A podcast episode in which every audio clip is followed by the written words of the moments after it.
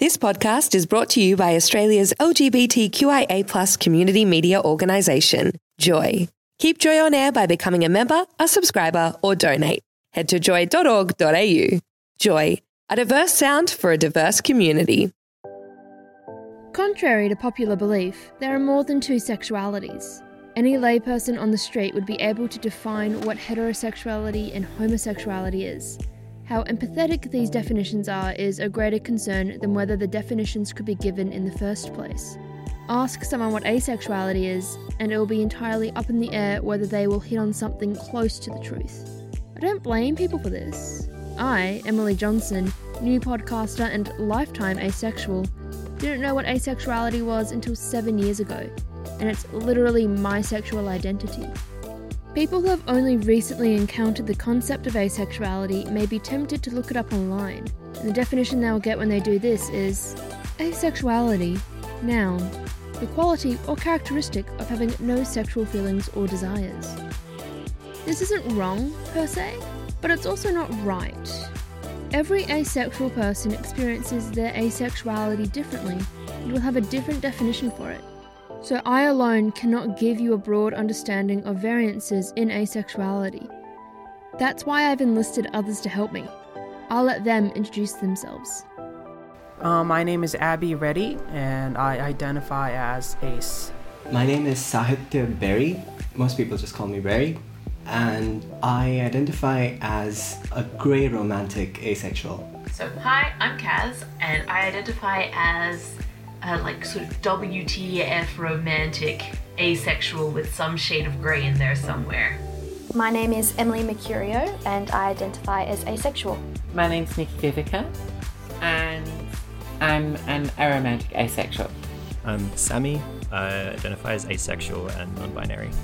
Different people from different walks of life, all linked by one identifier asexual.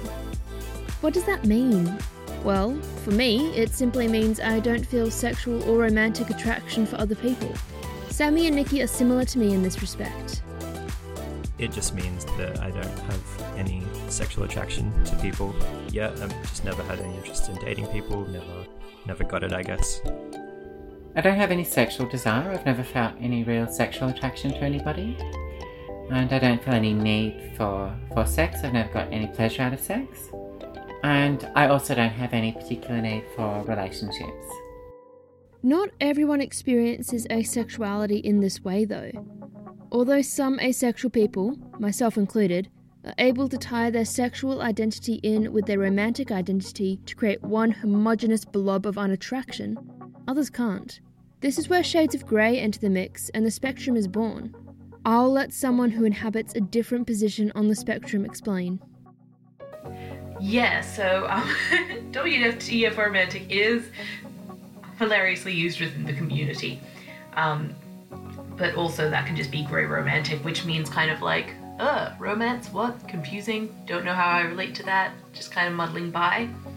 And I predominantly identify as asexual. Occasionally things get confusing, so I add in like a, a dash of grey. That's why I like the vague descriptions and labels. Berry, who also has grey in his identity, has another definition.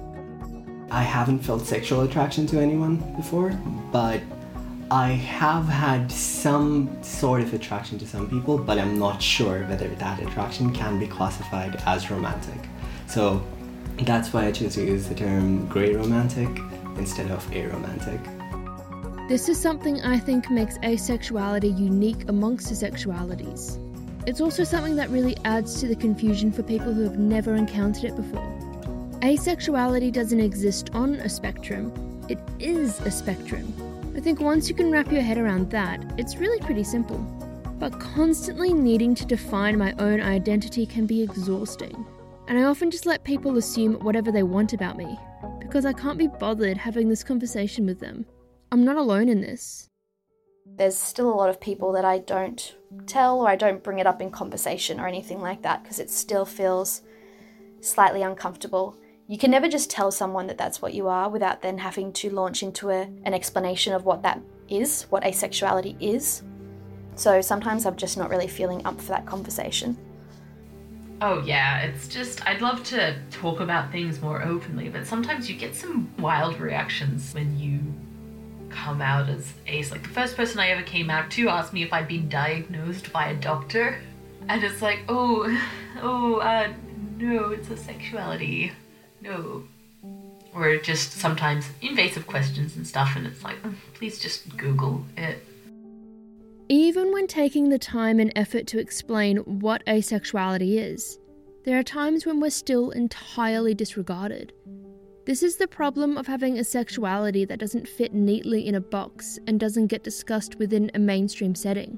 I'm sure any listeners who are pansexual, bisexual, or non binary can relate to this. When people don't understand the term you've just used to describe yourself, they should take it as a moment to learn.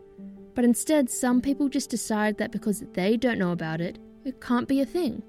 It's happened to me. It may have happened to you. And it happened to many of the people I spoke with over the course of creating this podcast, including Nikki.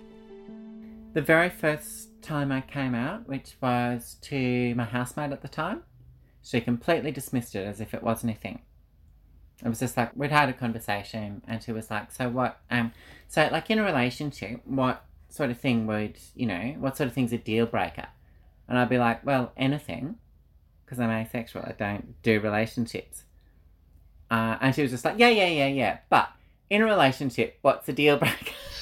it's just like you didn't like you didn't get what I was just saying. Uh, so those sort of conversations happened a lot early on. But so I was quite cautious about telling people at first. But then I've spoken about it a lot more. I speak about it a lot on stage and I talk about it a lot on the radio. I think anyone who sort of knows me knows that I'm ace now. And also because I've been talking about it so much, I've learned very quick, effective ways to express it to people. Although I like to think the way I express my identity is fairly succinct, I must not be using the right words, as people still manage to get confused. This is why I don't bother coming out to people unless it's pertinent to the conversation. The lack of motivation I feel to tell people who I am is not helped by the fact that I can just say, I'm queer, and people will leave it at that. I also don't get questioned when I say things like, I'll never get married, or I'll be happily single my whole life because not desiring a man for reasons of independence is apparently less confusing than not desiring a man because I find them undesirable.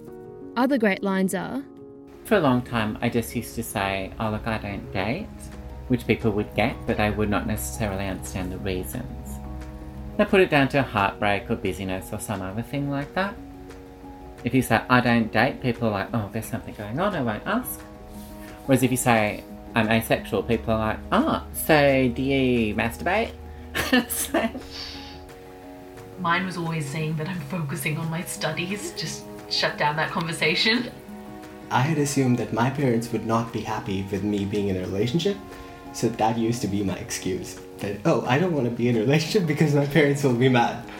It's astounding to me that people are more willing to accept flimsy excuses for not dating over the very real excuse of simply not being attracted to people romantically and or sexually.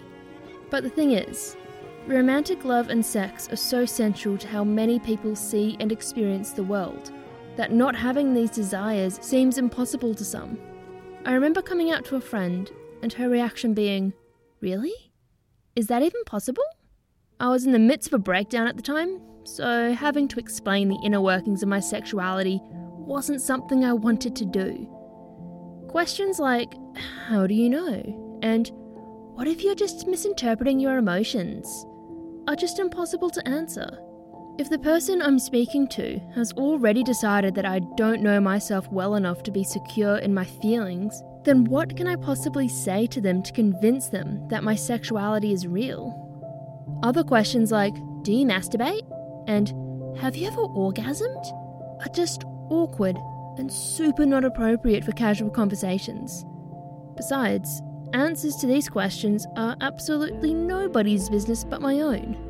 I don't go around asking invasive questions about other people's sexualities or nighttime habits, so why do people feel it's okay to ask invasive questions about mine? By the way, I'm still really good friends with the person that interrogated me the most and seemed the most disbelieving. I've been good friends with her for over 15 years now. We don't talk about my sexuality. She knows, and I think she now understands. But it's a topic I'm no longer comfortable broaching with her, and that's just sad. We grew up together, we went through puberty together, we've shared all our highs and lows, we've managed to stay in close contact despite now living on opposite sides of the country. And yet, there is a whole part of myself that I no longer feel safe sharing with her. The lack of understanding, the questions, the emotional labour of it all, it stops people from coming out. I'm one of those people, as is Berry. One that I've had multiple times is, dude, that's not a thing. Um, for which I've had to respond, yes, it's a thing. I am asexual.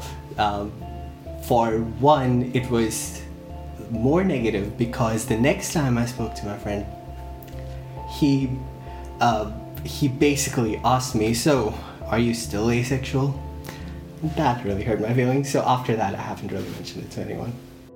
On the flip side, getting positive reactions or even just neutral reactions can be so good and so encouraging. Abby is a great example of this. I'm pretty out as far as I know because I'm pretty open about that. I don't really hide that. I was actually afraid. I didn't know how my family would react, how my friends would react, and surprisingly, they honestly didn't mind or didn't even like care as in a in a bad way, you know.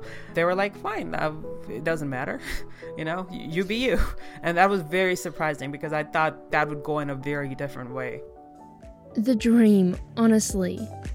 I wish I lived in a world where I could just go, yo, I'm Ace, and have everyone understand and accept. I don't want to answer any more questions. I don't want to justify myself, and I don't want anyone to make a big deal out of it.